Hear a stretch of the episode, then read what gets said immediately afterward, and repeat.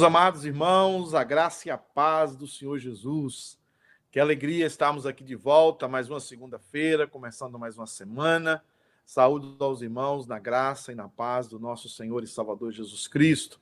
Estamos continuando o nosso estudo sobre Romanos, continuando a falar sobre o Evangelho, e hoje nós entraremos também na perspectiva de como Paulo começou a pregar o Evangelho, ou a ensinar o Evangelho na igreja de Roma. Paulo tinha um processo completamente diferente dos nossos processos. Um processo que tem a ver com é, mostrar ao homem a sua condição atual, a sua real condição diante de Deus. Assim, eu gostaria que você fosse conosco compartilhando. É, nós estamos é, querendo gerar conteúdos bíblicos para abençoar as pessoas, tanto aquelas pessoas que nos assistem ao vivo, como também aquelas pessoas que nos assistem depois na, em casa, chegando do trabalho ou conduzindo o carro. Nós queremos gerar conteúdos bíblicos. Essa é a nossa intenção. Então eu gostaria muito que você compartilhasse, que você estivesse colocando aí o seu like e que você também nos ajudasse, contribuísse conosco a fazer esse estudo dos, de Romanos, que eu entendo que é um dos livros mais atuais, mais atuais do momento em que nós estamos vivendo. Romanos é um livro que confronta muito as realidades que nos são impostas hoje no mundo. Assim que compartilhe, nós estamos ao vivo também pelo, pelo YouTube. É, você também pode nos acompanhar lá e também pode nos acompanhar aqui tradicionalmente aqui. Sejam bem-vindos, aqueles que estão chegando também sejam bem-vindos. Compartilhe, convide pessoas, porque nós hoje vamos continuar a falar sobre o incômodo e poderoso Evangelho de Cristo. E vamos entrar também é, num outro tema, já num outros versículos, se Deus assim permitir, que nós queremos trabalhar hoje sobre a ira de Deus. Começar a falar sobre a ira de Deus. Está conosco também a Camilinha, tradicional Camilinha. Camilinha, boa noite. Graça e paz, minha amada irmã. Como é que você está? Como anda as coisas aí na casa? Né? Alguém já entrou aí com a gente, nós já temos algumas pessoas aí conosco. O pessoal está meio preguiçoso hoje. Pastor, o pessoal está chegando aqui. Boa noite a você que nos assiste. Meu microfone está ligado. Boa noite a você que nos assiste. A graça e a paz do Senhor Jesus. É uma alegria imensa estar aqui novamente e estamos prontos para aprender um pouco mais de Romanos, um pouco mais do que Paulo tem a nos ensinar, pastor, viu? Tem sido uma bênção. É, se você que está nos assistindo não assistiu as outras lives, essa já é a terceira, né, pastor? Terceira live sobre Romanos. Terceira live. E pode voltar um pouco lá nas outras lives e você vai ver que o conteúdo é muito bom. O pastor tem, tem esmiuçado assim Romanos e tem sido maravilhoso. E nós não estamos sozinhos aqui, não, pastor. É? Vou tá, nós estamos aqui, ó. Eu, a gente ainda está estabelecendo conexão aqui com os nossos comentários. Mas Lourdes Tavares está aqui conosco, diz a paz do Senhor. O presbítero Eudes está aqui conosco também. A Lourdes é parente do Eudes, né, Camilinha? É isso? Eu acho que é, pastor. Eu estava mesmo tentando. É... Encontrar uma assim conexão. que eu falei o nome dela, tentando pensar da onde que eu, que eu lembrava do, dela, mas eu acho que é assim. Não sei se é tia. Ah, o pastor Antônio está aqui conosco também. Pastor Antônio que passou pelo né? Estava adoentado também, esteve ausente das nossas lives, mas está de volta. Pastor, uma bênção ter o senhor aqui conosco, viu? Que bom tê-lo aqui. A senhora Dona Neide. Ah, minha tá mãe está aí. Dona Neide está aqui assistindo. Só lembrando, Camilinha, que a gente vai entrar em contato com o pastor Antônio, é, porque nós vamos gerar aquele programa, vai começar aquele programa, Papo de Pastor, aqui na United TV. E a gente vai estar tá conect, é, tá conectando pastores de, de muitas regiões, de muitos países, para estar conosco falando papo de pastor, que deve falar sobre assuntos sobre a pandemia, como é que o pastorado tem mudado, como é que as pessoas têm mudado em relação uhum. à pandemia, como é que os pastores estão enfrentando, o que é que, o que, é que ali no, de trás das cortinas os pastores falam sobre a pandemia e as suas implicações na igreja. Mas quem mais, Caminha, está aí com a gente? Ah, o Everton também está aqui, o diácono Everton. É, Everton, eu dei o recado pro meu marido, viu? Mas a gente tá tão busy nesses últimos dias que ele não conseguiu te retornar. Mas ele vai retornar a sua ligação, viu? Ah, o Fábio, meu irmão, também tá aqui. Tava lá todo descadeirado também, com dor nas costas, voltando do trabalho. Falei com ele antes. Que bom que ele tá aqui assistindo a gente. A Eni Tavares Amorim, Eni, um beijão para você. Você também é sempre audiência fixa aqui conosco, viu? Uma benção ter a sua presença aqui conosco também. E a Matinha também, Matinha, beijinho para você, amore. Saudade de vocês. Ah, o pastor Antônio está falando aqui que ele está à disposição, viu, pastor? Que bom, vamos, vamos Está à disposição. Sim. Vamos conversar. O Cleitinho também está aqui, ó, Cleiton do Vale. Boa noite, irmãos, graça e a paz. Amém. A Ana Flávia também acabou de entrar aqui, um beijão, viu? Boa noite, Aninha. Boa noite, Aninha. Meus amados irmãos, Camilinha, todos os irmãos que nos acompanham, nós estamos terminando aquilo que começamos a falar semana passada, falando sobre o Evangelho. O que é o Evangelho? Falamos sobre o poder de Deus. O Evangelho é o poder de Deus para. É importante nós entendermos que Deus é todo-poderoso, já falamos sobre isso aqui, mas quando Paulo vai falar do Evangelho, ele falará que o Evangelho é o poder de Deus para. Para quê? Para salvação. De todo mundo? Não, de todo aquele que crê. E esse Evangelho, que é a salvação, de todo aquele que crê, nós vimos isso na semana passada. Paulo fala primeiro do judeu, depois do grego. Ele depois complementa esta visão do evangelho falando da revelação que o evangelho faz da justiça de Deus. E é esse assunto que nós queremos colocar. Eu vou pedir para a lei colocar o versículo 17 aqui do capítulo 1, que diz assim: Visto que a justiça de Deus se revela no evangelho, de fé em fé, como está escrito: o justo viverá pela fé. Vamos orar?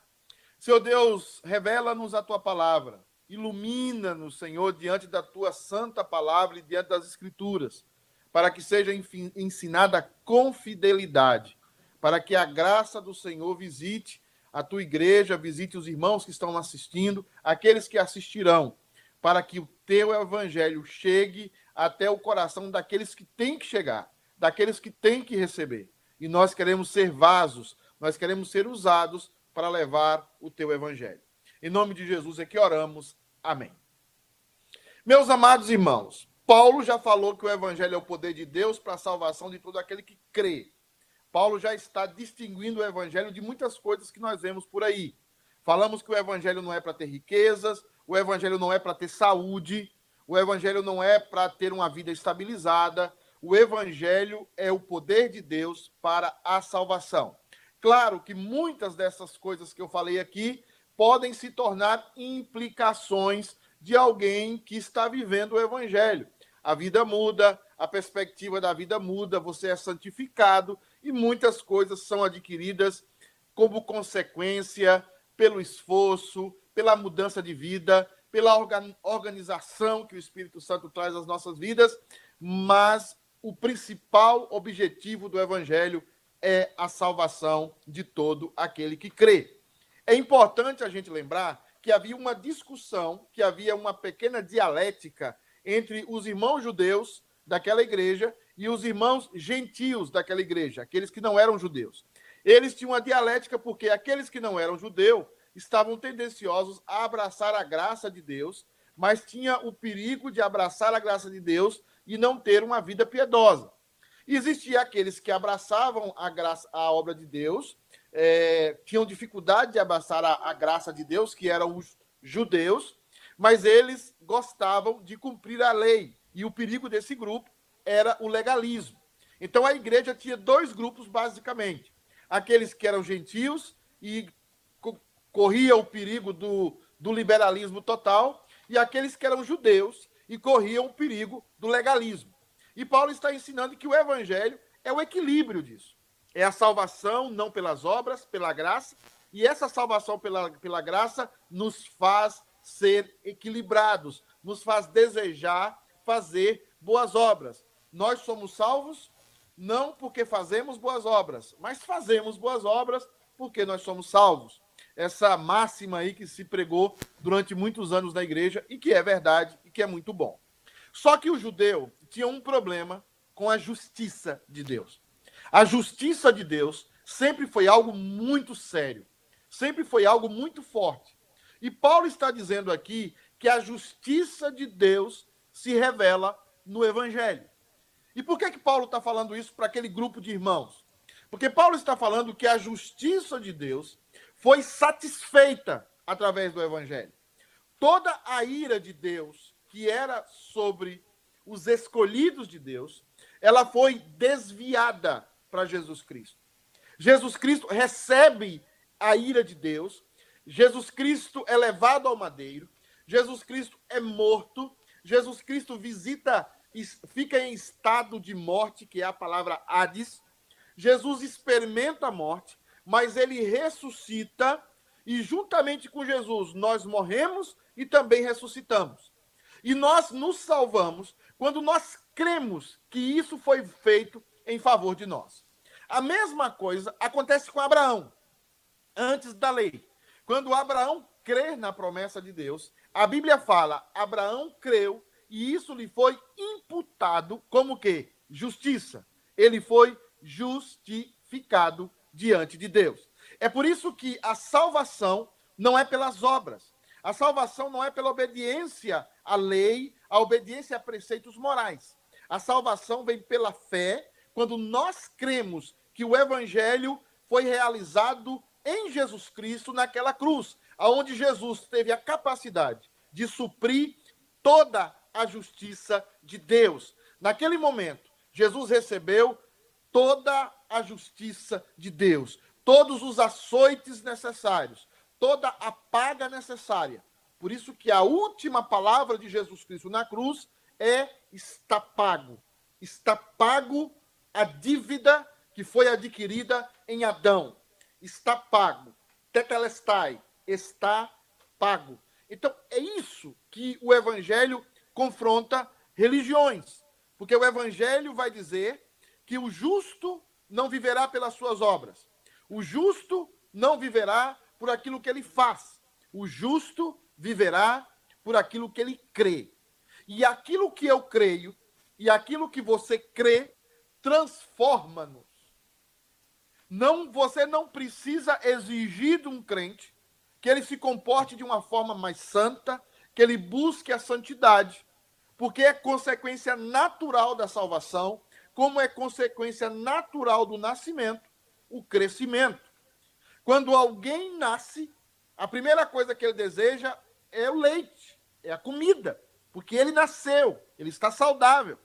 Então, a implicação natural de alguém que foi alvo da graça de Deus é que ele corre para a palavra de Deus, para se alimentar da palavra de Deus, e ele tem desejo, vontade, prazer de fazer as coisas que Deus manda que o ser humano faça.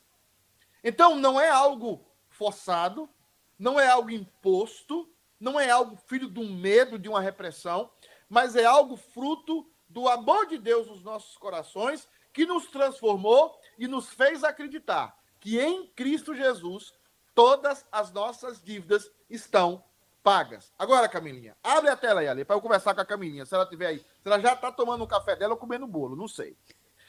O, quais são as implicações disso? Camilinha? Quais são as implicações disso? As implicações disso é que o evangelho ataca qualquer tipo de religiosidade. O evangelho ataca qualquer tipo de religiosidade. Ou seja, você é salvo pela fé, pela graça, e você não precisa fazer nada mais para ser salvo. O evangelho liberta as pessoas do medo.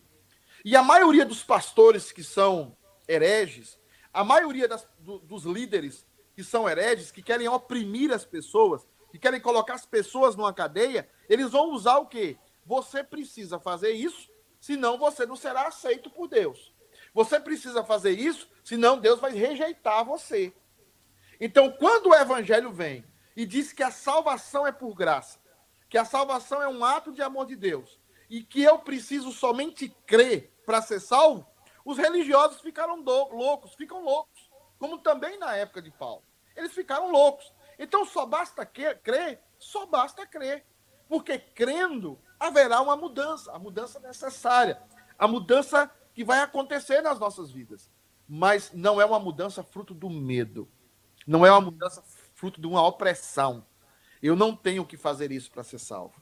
Eu já sou salvo e a graça de Deus me está ensinando, a graça de Deus me está empurrando a cada dia. Por isso que Paulo está dizendo: o evangelho é a justiça de Deus. Por isso, Camilinha, você, que é uma pecadora miserável como eu, eu espero, Martinha, se Martinha tiver aí, você é uma pecadora redimida. Amém. Né?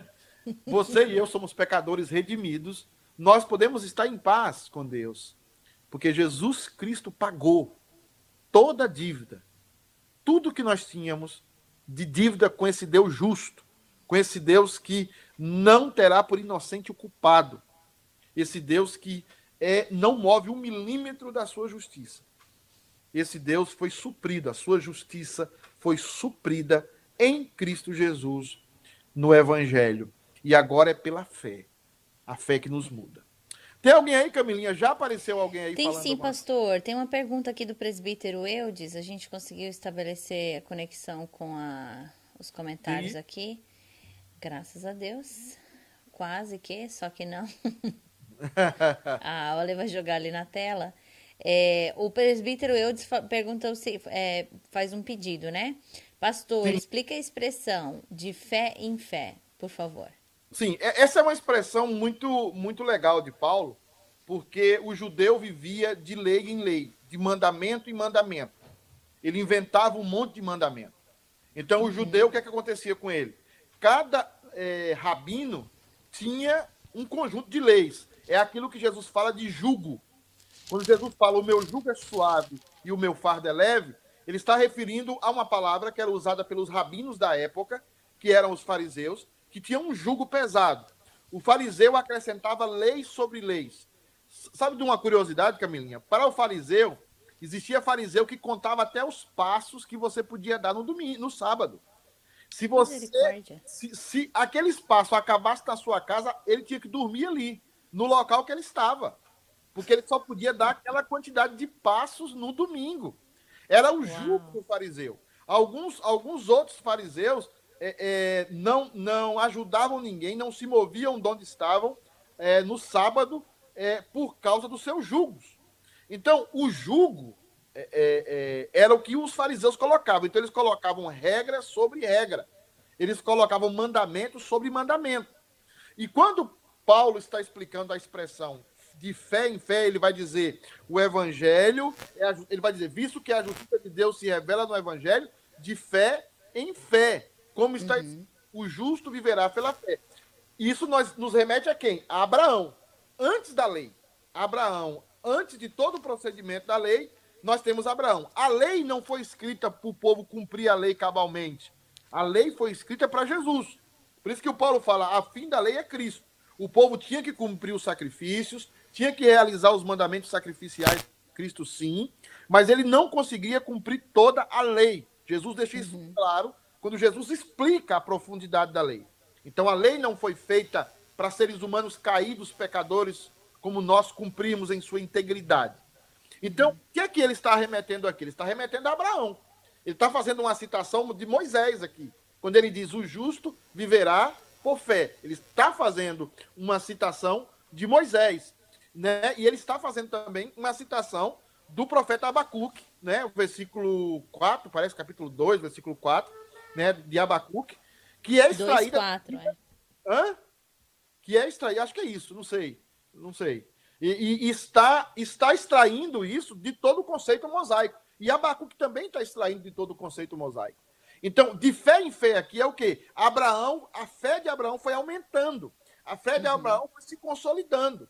Deus foi amadurecendo Abraão na fé, a ponto de pedir o próprio filho dele. Abraão me deu o seu filho, que ele havia esperado por 100 anos, né? E ele agora uhum. oferece o filho a Deus, e na hora de matar o menino, obviamente, Deus diz não necessário oferecer. A fé em fé aqui é quando nós vamos crescendo nessa salvação, vamos desenvolvendo essa salvação, vamos aprendendo a confiar em Deus em cada momento Vamos colocando nosso coração em paz diante de Deus, porque agora nós cremos que a obra de Cristo é cabal. Então nós vamos amadurecendo nessa fé e essa uhum. fé nos transforma e vai nos transformando até o último dia. O que mais, Camilinha?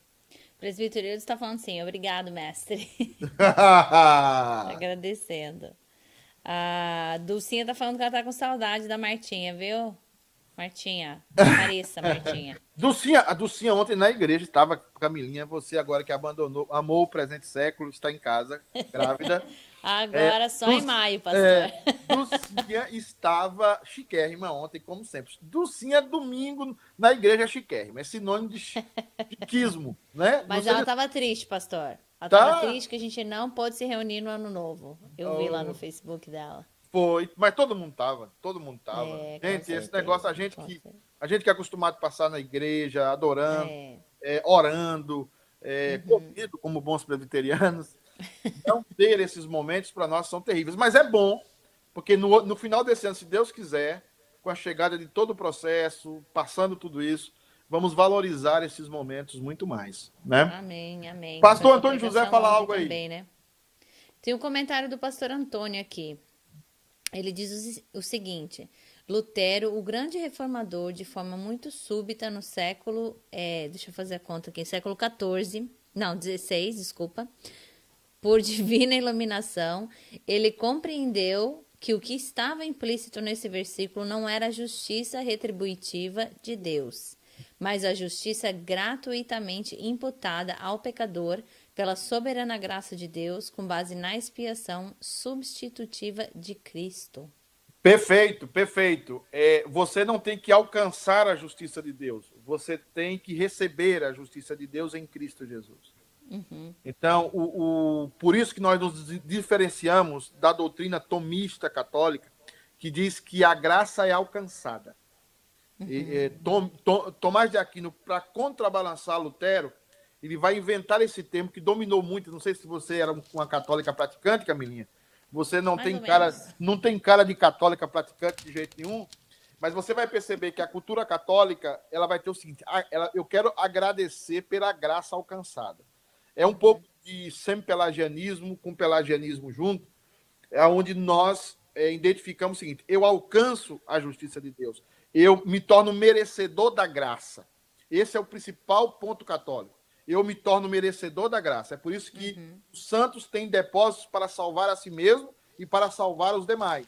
Eu sou merecedor da graça. E Lutero dá uma, uma facada na jugular né, ele entra aí com a navalha na jugular do, do, do, catolicismo quando ele coloca que a graça tem que ser recebida, não tem que ser alcançada. A graça é de graça. Tinha um cara que usava muito essa frase, ele era muito bom na época, mas agora virou um herege, que é o, o Caio Fábio. O Caio Fábio sempre dizia: a graça é de graça. Ele estava se referindo à Suma Teológica de Tomás de Aquino, ele estava se referindo ao tratado que Tomás de Aquino faz, aonde nós temos que alcançar a graça. Agora, Camilinha, presta atenção aqui. Todos nós somos tomistas. A gente acha sempre que a gente precisa alcançar a graça de Deus. A gente acha que a gente é merecedor. Esse é um processo que Lutero passou e que cada um de nós passa. Às vezes nós estamos na igreja, mas nós ainda somos escravos dessa necessidade de merecer. Merecer a graça. Ah, a salvação é de graça, mas eu tenho que merecer. Eu vou dar um exemplo disso. O exemplo disso é o seguinte: você convida o seu pai para ir para a igreja e ele bebe. Ele bebe cerveja, né? Ele é alcoólatra, vamos supor assim.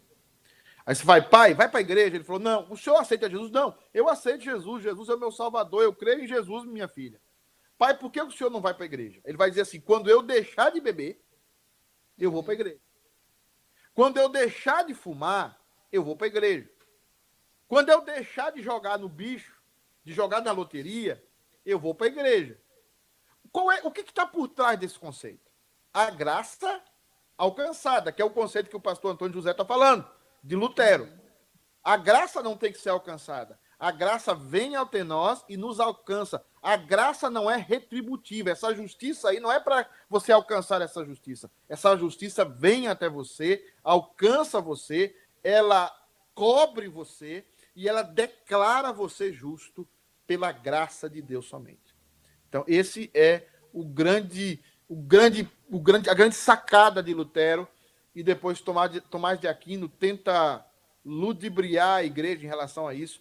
Infelizmente, muita gente cai ainda nesse conto da graça alcançada. Uhum. Tem mais aí, Camilinha? Pastor, é isso aí. A Si Pascal está aqui com a gente. a Marta Lima está falando dela. redimidíssima, redimidíssima. Redimidíssima, é isso aí, Martinha. Somos nós, todas. Amém, glória a Deus. o Heinz também está aqui com a gente. Heinz, um abraço para você, saudades, viu? Ele abraço. Era... Você lembra dele, né, pastor? Lembro, o Heinz Stock, ele era da igreja de Quincy. Ele acha que ele está frequentando Quincy, né? Ele é do louvor lá de Quincy. É, uhum. Deus abençoe a vida dele, que o Senhor continue cuidando dele lá. Irmãos, é, vamos então entrar no tema que nós íamos entrar hoje. Obviamente, vamos só entrar no tema, Camilinha, que é a pregação do verdadeiro evangelho começa com a ira de Deus. E aqui eu sei que eu posso até causar na internet, como diz o povo ultimamente. Pastor vai causar. Pastor, o evangelho não começa falando do amor de Deus? Não, não. O evangelho não começa falando do amor de Deus. O evangelho, Paulo começa a sua explicação do evangelho falando da ira de Deus. Paulo não começa falando do amor, que Deus nos amou, que Deus é, é, é, ama você, perdoou os seus pecados. Ele não começa falando isso. Ele começa do começo. Ele começa falando como Deus está. Diante de tudo isso que nós vemos, diante de toda a realidade do mundo, como é que Deus está? Deus está parado, Deus está quieto, Deus está feliz, Deus é um velhinho com Alzheimer, né? Como é que Deus está? E aí nós começamos a ver, através de Paulo, que Paulo vai revelar agora como Deus está. É importante entender que os teólogos aqui fazem duas distinções muito boas. Ele diz: o evangelho revela a graça de Deus, entregando-nos justiça. Essa é uma revelação. Os céus revelam a justiça de Deus, trazendo condenação. O Evangelho revela a graça de Deus, trazendo justiça, através da fé, a todos aqueles que creem. Mas os céus revelam a ira de Deus, trazendo condenação para todos aqueles que não creem. E essa, esse discurso de Paulo é completamente teocêntrico, cristocêntrico. E esse discurso de Paulo você não vai escutar em nenhum pregador neopentecostal, em nenhum pregador coach, em nenhum pregador liberal, você encontrará esse discurso do apóstolo Paulo. Porque Paulo agora vai fazer aquilo que os teólogos chamam de nivelamento. Paulo nivelará todos os seres humanos a um estado.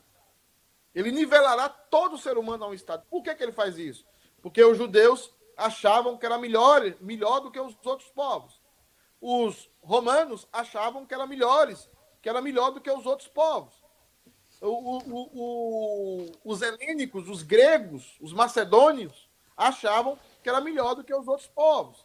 E Paulo aqui agora traz todo mundo para um bojo só, nenhuma argumentação que ele vai, vai concluir, uma das suas conclusões, lá no capítulo 3 de Romanos, se Deus quiser, nós vamos passar lá, que diz: todos pecaram e destituídos estão da glória de Deus. Esse é o resumo que Paulo vai dar de toda a argumentação que ele vai dar no versículo 1, no capítulo 1, no capítulo 2 e no capítulo 3. Ele vai concluir dizendo: todos pecaram e destituídos estão da graça de Deus, ou da glória de Deus. Então, o texto para nós hoje, eu queria que o Ale colocasse aí, é, é Romanos 1, a gente vai ler do 18 até o 21. Alguns teólogos preferem ler do 18 ao 20. Eu lerei do 18 ao 21. Eu acredito que a perícope é, conclui melhor no versículo 21. Perícope é um trecho bíblico com uma ideia, com princípio, meio e fim. Vamos ler aqui Romanos 1, de 18 a 21. Diz assim: A ira de Deus se revela do céu contra toda impiedade e perversão dos homens que detêm a verdade pela injustiça. Porquanto o que de Deus se pode conhecer é manifesto entre eles, porque Deus lhes manifestou. Porque os atributos invisíveis de Deus, assim o seu eterno poder, como também a sua própria divindade, claramente se reconhece desde o princípio do mundo, sendo percebidos por meio das coisas que foram criadas. Tais homens são, por isso, indesculpáveis. Porquanto, tendo conhecimento de Deus, não o glorificaram como Deus, nem lhe deram graças. Antes, se tornaram nulos em seus próprios raciocínios, raciocínios obscurecendo-se-lhes o coração insensato. Paulo está falando, começa a pregar o evangelho revelando algo terrível. Ele quer chamar a atenção de todos para revelar algo terrível. Ele vai dizer o seguinte: a ira de Deus se revela do céu. A ira de Deus se revela do céu. Então, o que é que Paulo está querendo dizer aqui? Paulo está querendo dizer o seguinte: para entender a maravilha do Evangelho, para você e eu entendermos a maravilha do Evangelho, precisamos entender o seguinte: por que Deus está irado?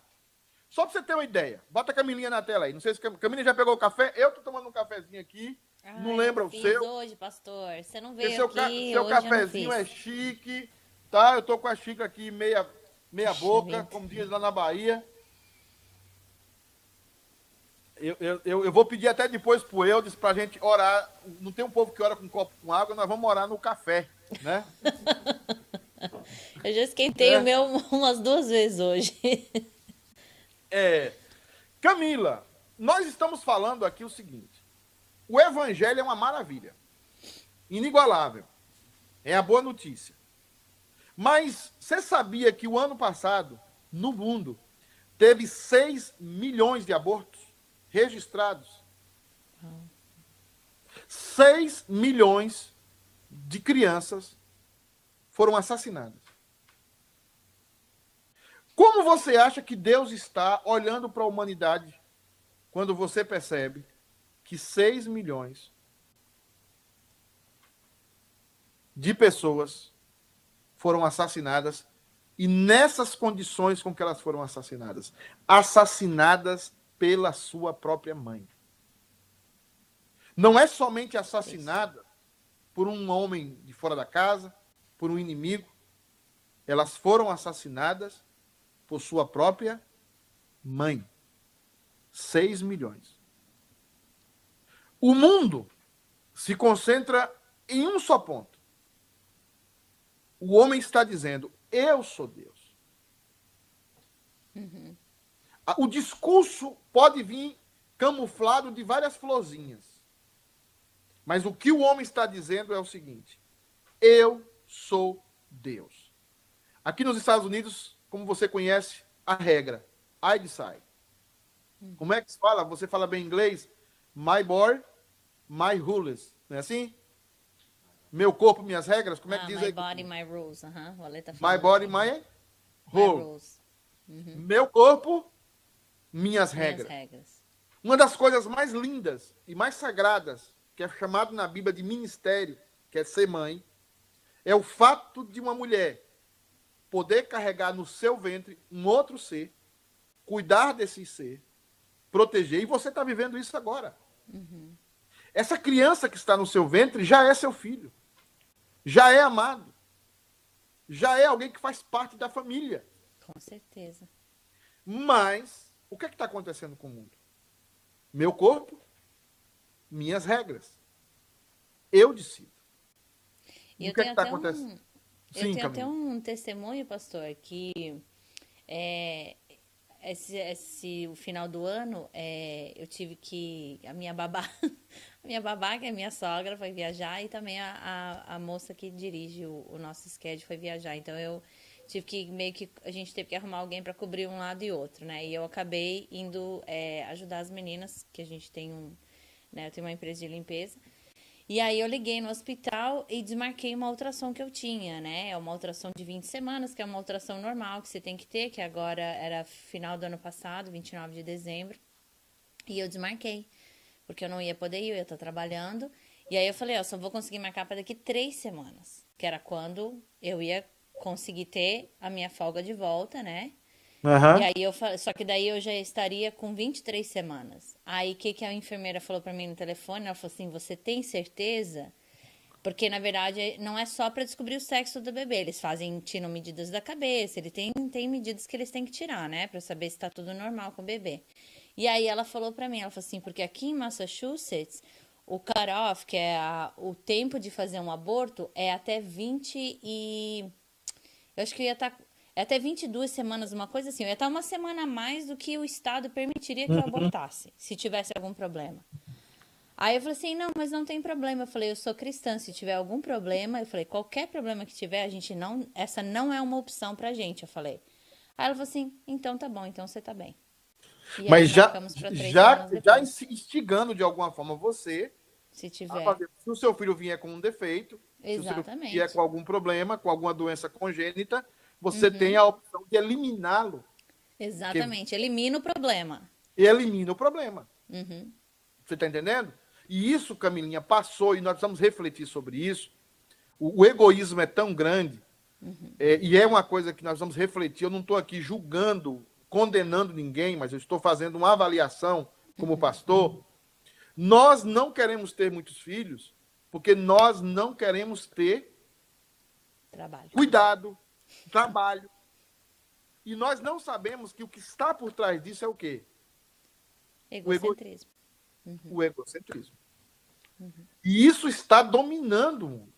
É tanto que existem leis já no mundo que isso, isso era antes do cristianismo chegar na Europa, nos bárbaros, já porque algumas tribos de bárbaro, bárbaros e também algumas tribos do Oriente Médio e da África, se uma criança nascesse com defeito, ela era cortada, Uhum. ela era eliminada. Eliminada.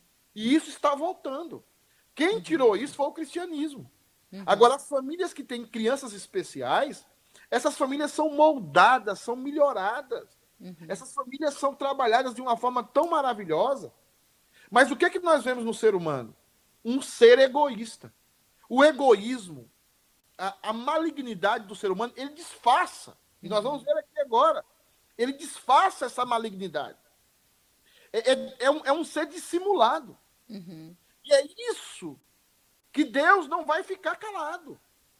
Deus não vai assistir. É por isso que nós estamos querendo, de todas as formas, e eu vejo teólogos fazerem isso, se livrarem do juízo final. Porque a gente- eu, eu trato o juízo final, vai ter, vai ter até engraçado, mas como é que eu trato o juízo final, Camilinha? É quando eu faço alguma coisa errada na igreja e Fabiana olhar para mim e diz assim: lá em casa a gente conversa.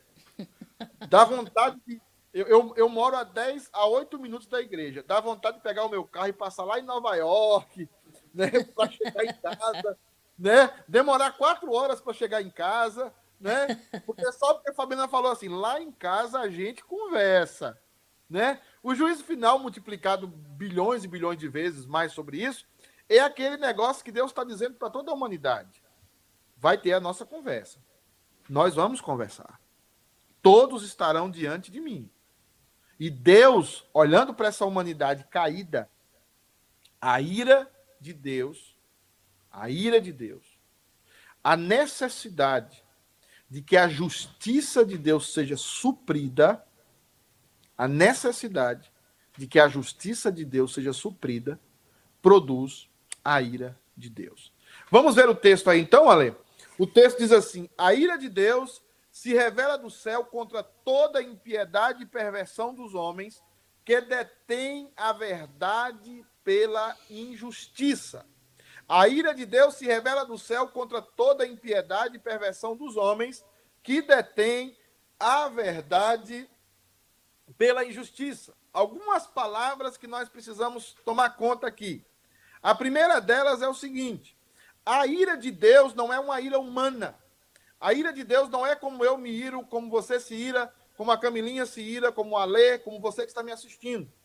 A ira de Deus é uma ira produzida por um ser santo, um ser que não tem paixões, hum, é, inclinações à maldade, inclinações ao egoísmo, um ser que é totalmente o outro. A ira de Deus é uma ira pura. é uma ira que requer ser suprida porque ele é responsável pelo equilíbrio do universo.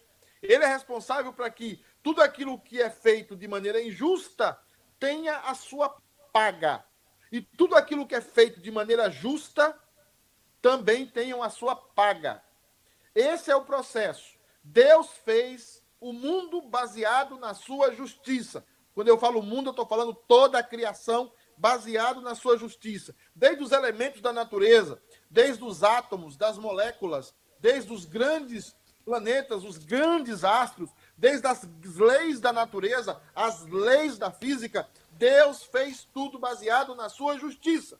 E quando a sua justiça não é satisfeita, Deus revela a sua justa ira sobre as suas criaturas.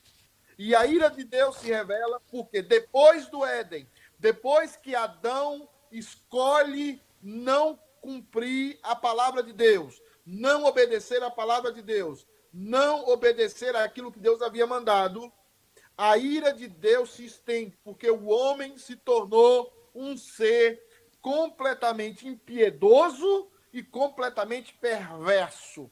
O homem se tornou alguém ímpio e não somente ímpio, mas se tornou, consequentemente, perverso. O homem é perverso e o homem é ímpio. Eu tive contato com algumas pessoas é, de cultura liberal que eu uma vez no culto eu falei, irmãos, não existe gente boa, não existe gente boa.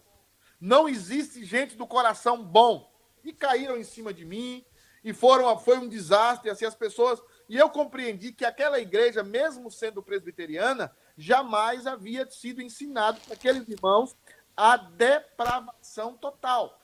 A depravação total não havia sido ensinado. Se existe uma só pessoa boa no mundo, Jesus Cristo não pode subir naquela cruz. Uhum. A única pessoa boa é Jesus. A única pessoa que nasceu sem pecado é Jesus. Todos os demais, todos nós, nascemos debaixo da ira de Deus. Nascemos debaixo do pecado. Não conseguimos suprir a justa justiça de Deus. E nós nos tornamos aqui algumas coisas interessantes negativamente. A impiedade e perversão dos homens escondem a verdade de Deus. O homem tem a capacidade de usar máscaras. De usar máscaras. Hoje, Camilinha, deixa eu conversar com você, que eu gosto de conversar com alguém. Hoje eu. Dá para abrir aí. Hoje me chegou uma mensagem, eu acho que foi a Helena que me colocou. Não, foi a Karina, uma, uma amiga minha, uma colega minha de escola lá do Cláudio Abílio Aragão, do colégio que eu estudei ela colocou algo seguinte, uma foto de um casal, Camilinha, jovem, minutos antes da mulher assassinar o namorado. E eles estavam tão felizes na foto. Sabe aquela alegria, aquela foto que você tira, faz aquela selfie feliz? Uhum. Minutos depois, ela matou o cara. A grande questão é o seguinte: o ser humano ele não somente ele é, per, ele é ímpio, ele não somente não consegue cumprir a vontade de Deus, ele é perverso. Uhum. Ele disfarça, disfarça a verdade de Deus. Ele aprendeu, todos nós aprendemos desde cedo a sermos atores, a atuar, a atuar na vida. Por isso que Charles Chaplin é considerado um gênio. Porque Charles Chaplin é o gênio do cinema mudo. Porque só em expressões Charles Chaplin comunica para todos nós como nós somos mascarados. E quando aparece alguém falando a verdade, é aquilo que João, o apóstolo João diz: eles amaram mais as trevas do que a luz. Por que Jesus foi crucificado? Porque Jesus não era dissimulado. Jesus não era alguém politicamente correto. Jesus era alguém que expressava a verdade de Deus. E aí é que está o problema. Nós, cristãos, precisamos olhar para essa carta de Paulo e não podemos voltar a comer aquilo que nós vomitamos. E o que é que nós vomitamos quando nos convertemos? Vomitamos a hipocrisia. Uhum. Vomitamos a máscara.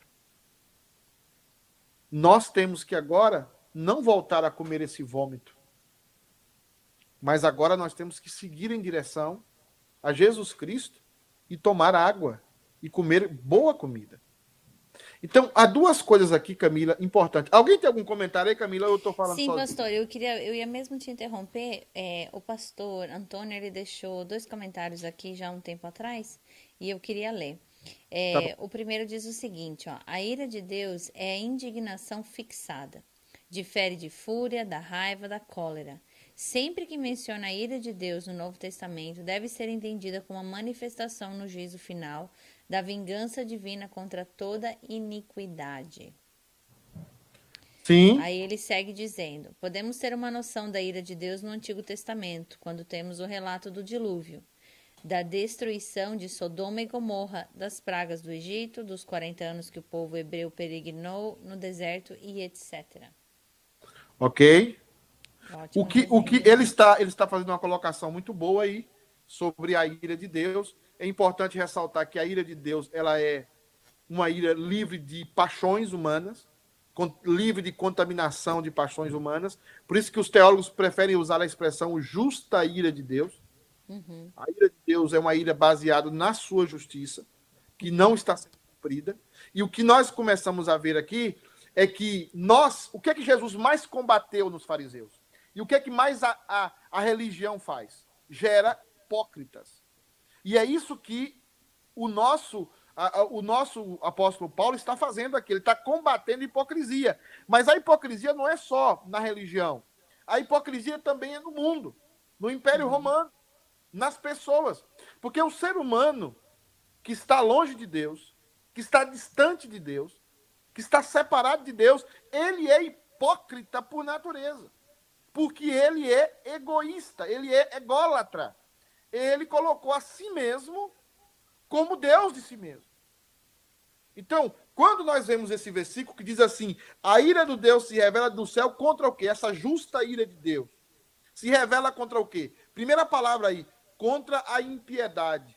Essa palavra no, no original, né? Essa palavra chamada odebeia, né? Odebeia, que significa falta de reverência a Deus. A impiedade aqui é a falta de reverência a Deus, é a uhum. falta de se humilhar diante de Deus uhum. e de reconhecer a superioridade de Deus. De reconhecer que Deus está sobre tudo e sobre todos. E esse foi o problema de Adão e Eva. Você percebe que Adão e Eva peca, mas quando eles são confrontados, eles vão acusando a Deus. Eles uhum. perdem a reverência a Deus. Eles perdem o respeito a Deus. É por isso que os estudiosos falam que respeito antecede o amor. Uhum. Se você não respeita, você não ama. Você só vai amar se você respeita. Por isso que o temor de Deus é o princípio da sabedoria. É o reconhecimento que Deus é o Senhor de todas as coisas. É o reconhecimento que Deus, que Deus domina sobre tudo e que Deus não tem que fazer o que eu quero. Porque esse é basicamente o que o ser humano quer. Deus tem que fazer o que eu quero, na hora que eu quero, do jeito que eu quero. E esse é o ponto-chave da criação de filhos. E que nós, pais, precisamos entender. Quando Paulo fala lá em, em Efésios, ele vai dizer assim: Filhos, obedecei aos vossos pais. Porque nós precisamos ensinar uma coisa aos filhos: a obedecer. Uhum. Mas nós não, não pegamos esse princípio. Porque nós não usamos esse princípio com Deus. E a ira de Deus está se revelando desde o céu, porque o ser humano, ele é impiedoso, ele não referencia a Deus, ele perdeu o respeito a Deus.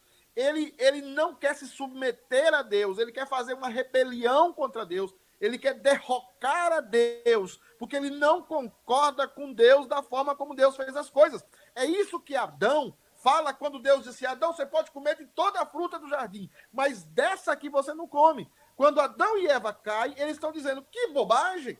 Por que, que a gente não uhum. come dessas frutas, dessas frutas todas? Eu posso comer de todas, mas não dessa? Que bobagem é essa? Eu vou comer dessa aqui e você é até mais que Deus.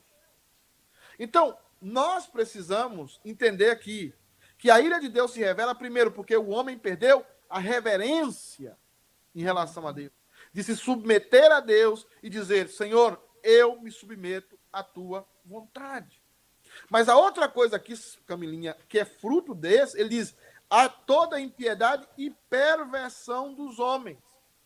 Essa perversão é a injustiça praticada por quem conhece as verdades e as leis. Uma coisa, Camilinha, é você fazer uma coisa errada sem saber que estava errado. Isso, é, uhum. isso, é um, isso é um grau. O problema é você fazer algo errado, o quê? Sabendo que aquilo era errado. O que é a perversão? A perversão é que você sabe que está errado, mas mesmo assim você faz sabendo que está errado. Eu vou dar um exemplo. O cara está com câncer e ele não pode mais beber bebida alcoólatra, bebida com álcool. Mas ele sabe que, que aquilo vai prejudicar ele.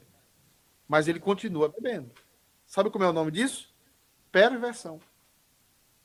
Ele sabe que aquilo é errado, ele sabe que aquilo vai prejudicar, mas ele não está importando. A única coisa que importa é satisfazer o desejo pessoal naquele momento. Aquele momento sendo suprido. É o conceito quando o cara trai a mulher. Quando o cara adultera. Ele sabe que é errado? Sabe. Na maioria das vezes ele sabe que aquela mulher não gosta dele, não ama ele tanto quanto a esposa dele? Sabe. Mas por que, que ele trai? Pela perversão. Ele sabe que está errado, mas ele não deixa de fazer, porque ele, independente se está certo ou errado, ele quer suprir os seus desejos, uhum. os seus uhum. desejos sexuais.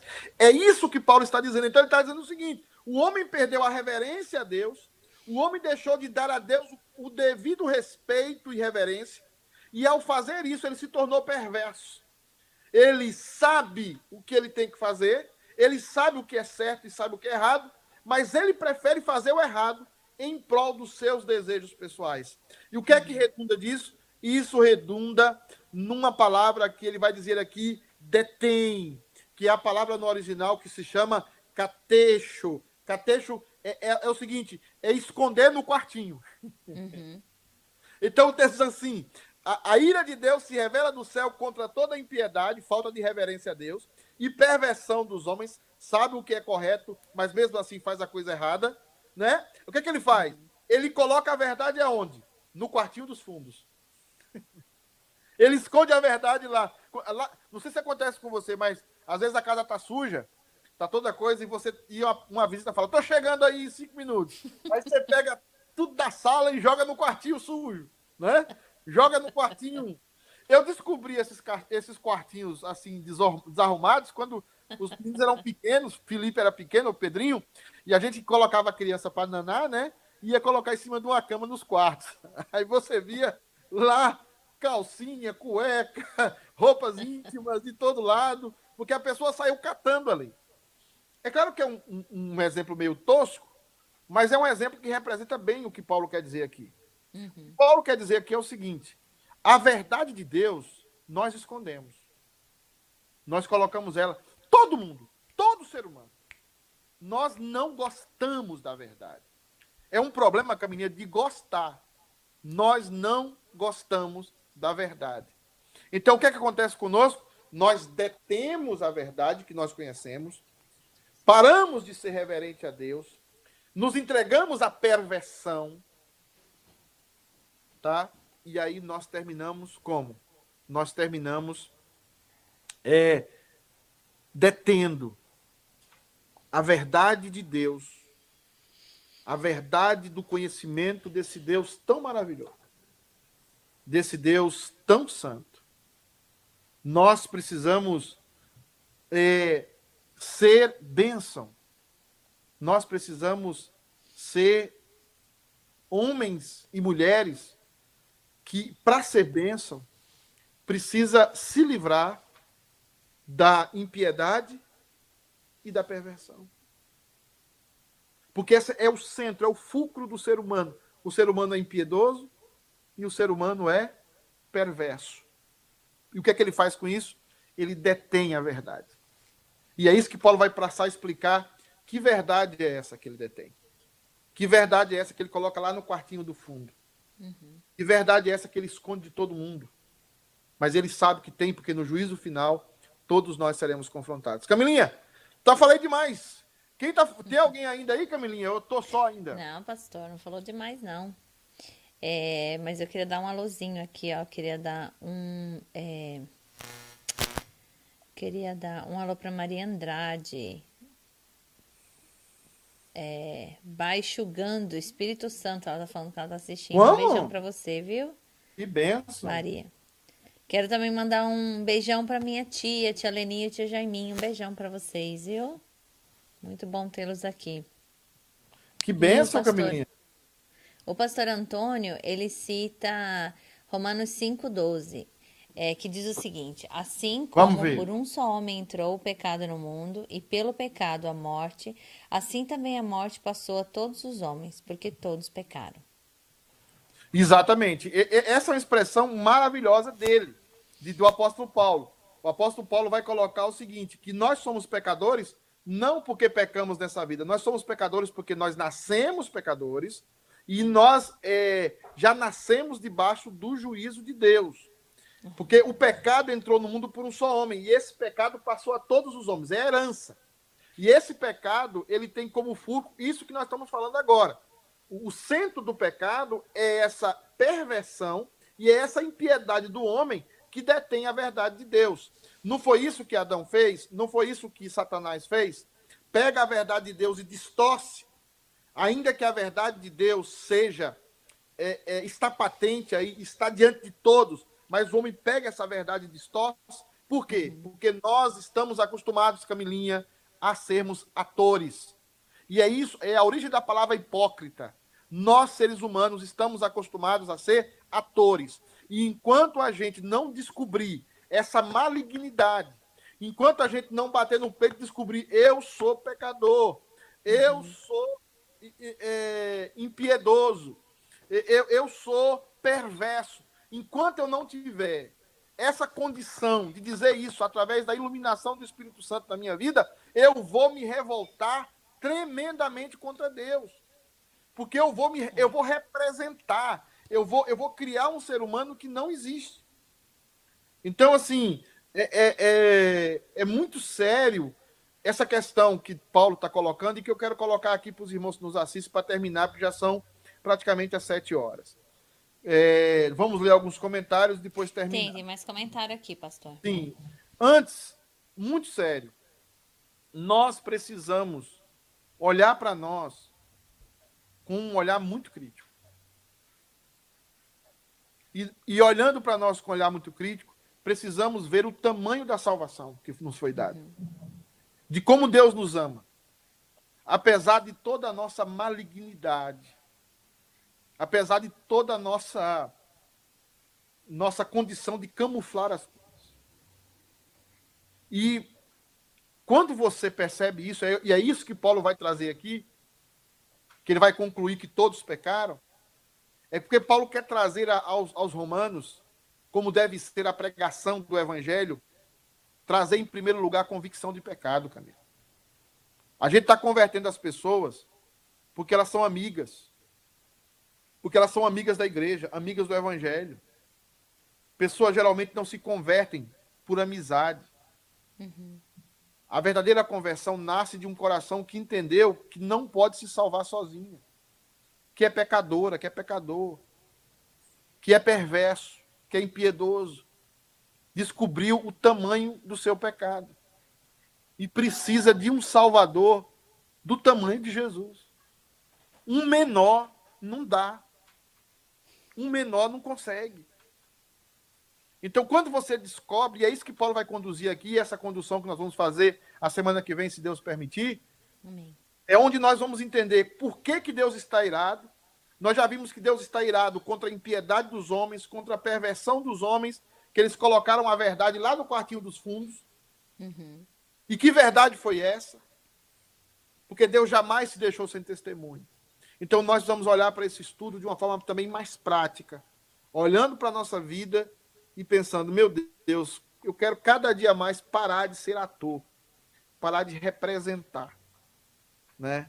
E começar a ser uma pessoa mais autêntica e, consequentemente, mais transformada pelo Evangelho.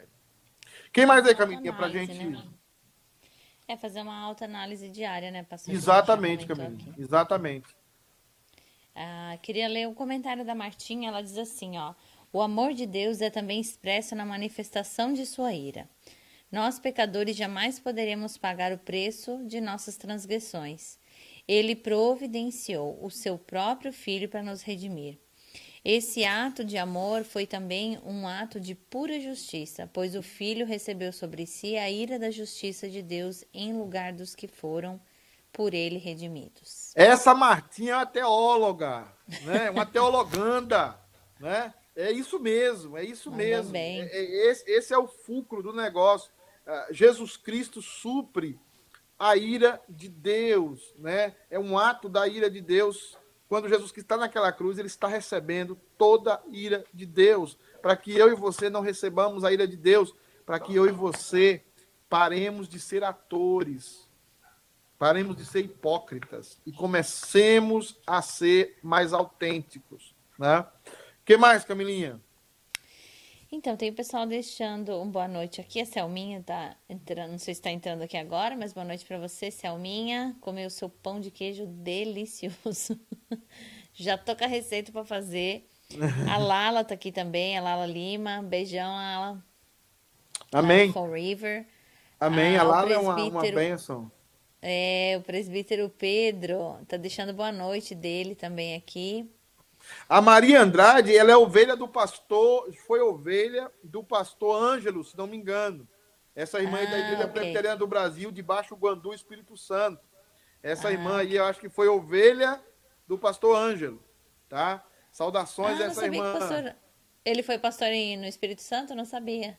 Não sei, eu, eu, eu já vi comentando alguma coisa aqui nos comentários ah, tá. do pastor ah, Ela tá respondendo que sim, viu? Yes, isso mesmo. Tá falando que sim. Oh, ah. Olha, vamos. O pastor Antônio aí, José, tá deixando um versículo muito próprio. Muito Isso, bom. ele cita aqui, é, que era o próximo. Caiu meu lápis. É, meu próximo comentário que eu ia ler era. O, ele cita Salmo 51, 17. Sacrifícios agradáveis a Deus são o espírito quebrantado, coração compungido e contrito contrito, não o desprezarás, ó Deus. O pastor Antônio está pegando aí o fulcro do que Paulo quer passar para aquela cultura romana e judia e helênica dentro daquela igreja. Nós não podemos ser orgulhosos e presunçosos. Nós não podemos ser pessoas é, soberbas nós precisamos entender que o que Paulo está combatendo aqui é que o ser humano, na sua soberba, mesmo sabendo que ele está errado, mesmo sabendo que ele está errado, porque Deus não se deixou sem testemunho, ele prefere fazer o errado do que se submeter à vontade de Deus. É, é a rebeldia, rebeldia do ser humano. Para terminar, Camilinha, porque a gente vai falar semana que vem sobre as provas aqui da ira de Deus e desse conhecimento inato, dessa revelação geral que Deus tem, eu quero terminar com Caim e Abel. Caim e Abel viram seus pais pecarem. Abel fez um sacrifício, um sacrifício tosco, visivelmente falando. Abel pegou um animal, é, sangrou o animal, e, a, e aquele animal esquichou sangue para o altar, e aquilo subiu como aroma suave a Deus, e Deus aceitou aquele sacrifício. Caim fez um altar todo bonito, cheio de frutas e flores, um altar de um fazendeiro agricultor, mas que revelava somente a sua ideia de ser exaltado, de ser aplaudido. E o texto bíblico fala que Deus rejeitou, não o sacrifício em si, mas pelo coração de Caim, que era um coração que não estava na presença do Senhor. Ele poderia, talvez, talvez, feito um sacrifício semelhante, mas se o coração tivesse diferenciado, talvez seria distinto. Mas o que fica é que Abel resolveu seguir o que Deus havia estabelecido. Ele resolveu fazer um sacrifício que não era aparentemente bonito, mas era um sacrifício que Deus queria. Era um sacrifício que Deus estava dizendo: faça dessa forma. Não é para não é para Abel aparecer, não é para a beleza do seu sacrifício aparecer, mas é simplesmente a eficácia desse sacrifício que deve um animal morrer e derramar sangue para que os pecados sejam perdoados, apontando esse sacrifício para Cristo. Então, assim, olhando aqui pelo começo da pregação do Evangelho, pare de orgulho, pare de prepotência. Prepotência não é maneira de falar, prepotência não é jeito de falar, não é jeito de ser. Prepotência é algo que está escondidinho aí dentro do seu coração. Orgulho é algo que está aí guardadinho, trancado no quartinho dos fundos do seu coração. Se livre dessa soberba. Se livre desse orgulho. E comece a olhar o evangelho de uma forma diferente. Porque Deus dá graça aos humildes. Mas Deus resiste aos soberbos. Um coração quebrantado, compungido, não desprezará o Deus. Então eu queria caminhar com vocês mais nesse texto. Nós vamos falar sobre essas provas do conhecimento de Deus no homem, mas mesmo assim com essas provas inequívocas, o homem prefere viver na mentira, na perversão, na impiedade, na no teatro. Amém, Camilinha? Amém. Vamos Amém. seguir com fé, minha irmã? Amém, iremos. Caminhada é longa. Amém. A todos que nos assistiram até agora, Deus abençoe a vida de vocês. E essa semana, lá para sexta-feira, vai ter também live amanhã, vai ter quarta, quinta. E na sexta-feira nós retornamos com Papo de Pastor para falar sobre temas pastorais com os irmãos. Muito obrigado a todos, obrigado Camila, Alê e a todos que estiveram conosco participando. Semana que vem, se Deus quiser, a gente volta continuando o capítulo 1 de Romanos. Alguma coisa mais, Camilinha? Sim, pastor, eu só queria. É, a gente vai estar anunciando nas nossas redes sociais, mas a grade dos programas ela mudou um pouquinho. O programa de sexta-feira, que era Sabedoria, é, Buscando a Sabedoria de Deus, o programa da Sandra, que eu participo com ela, ele vai passar para terça-feira, às seis da tarde. Então, é, a Sandra ainda está de férias viajando, mas nós é, Possivelmente daqui duas semanas já voltare, voltaremos. Então tem reprise essa semana, amanhã no caso. Na próxima terça-feira. Quarta-feira, Família United. Quinta-feira, Conectados com Cristo. E sexta-feira, o programa novo, que é Papo de Pastor. Ok. É, e aí no sábado, United Kids. E também na na no, é, no sábado United Kids. E nós vamos ter no final do mês, se Deus permitir, United no Sofá também, United com alguns quadros novos, com é alguns quadros interessantes. Tá bom, querida? Boa noite a todos. Boa noite. Feliz semana para todo mundo. Deus abençoe. Tchau, tchau. Tchau, tchau.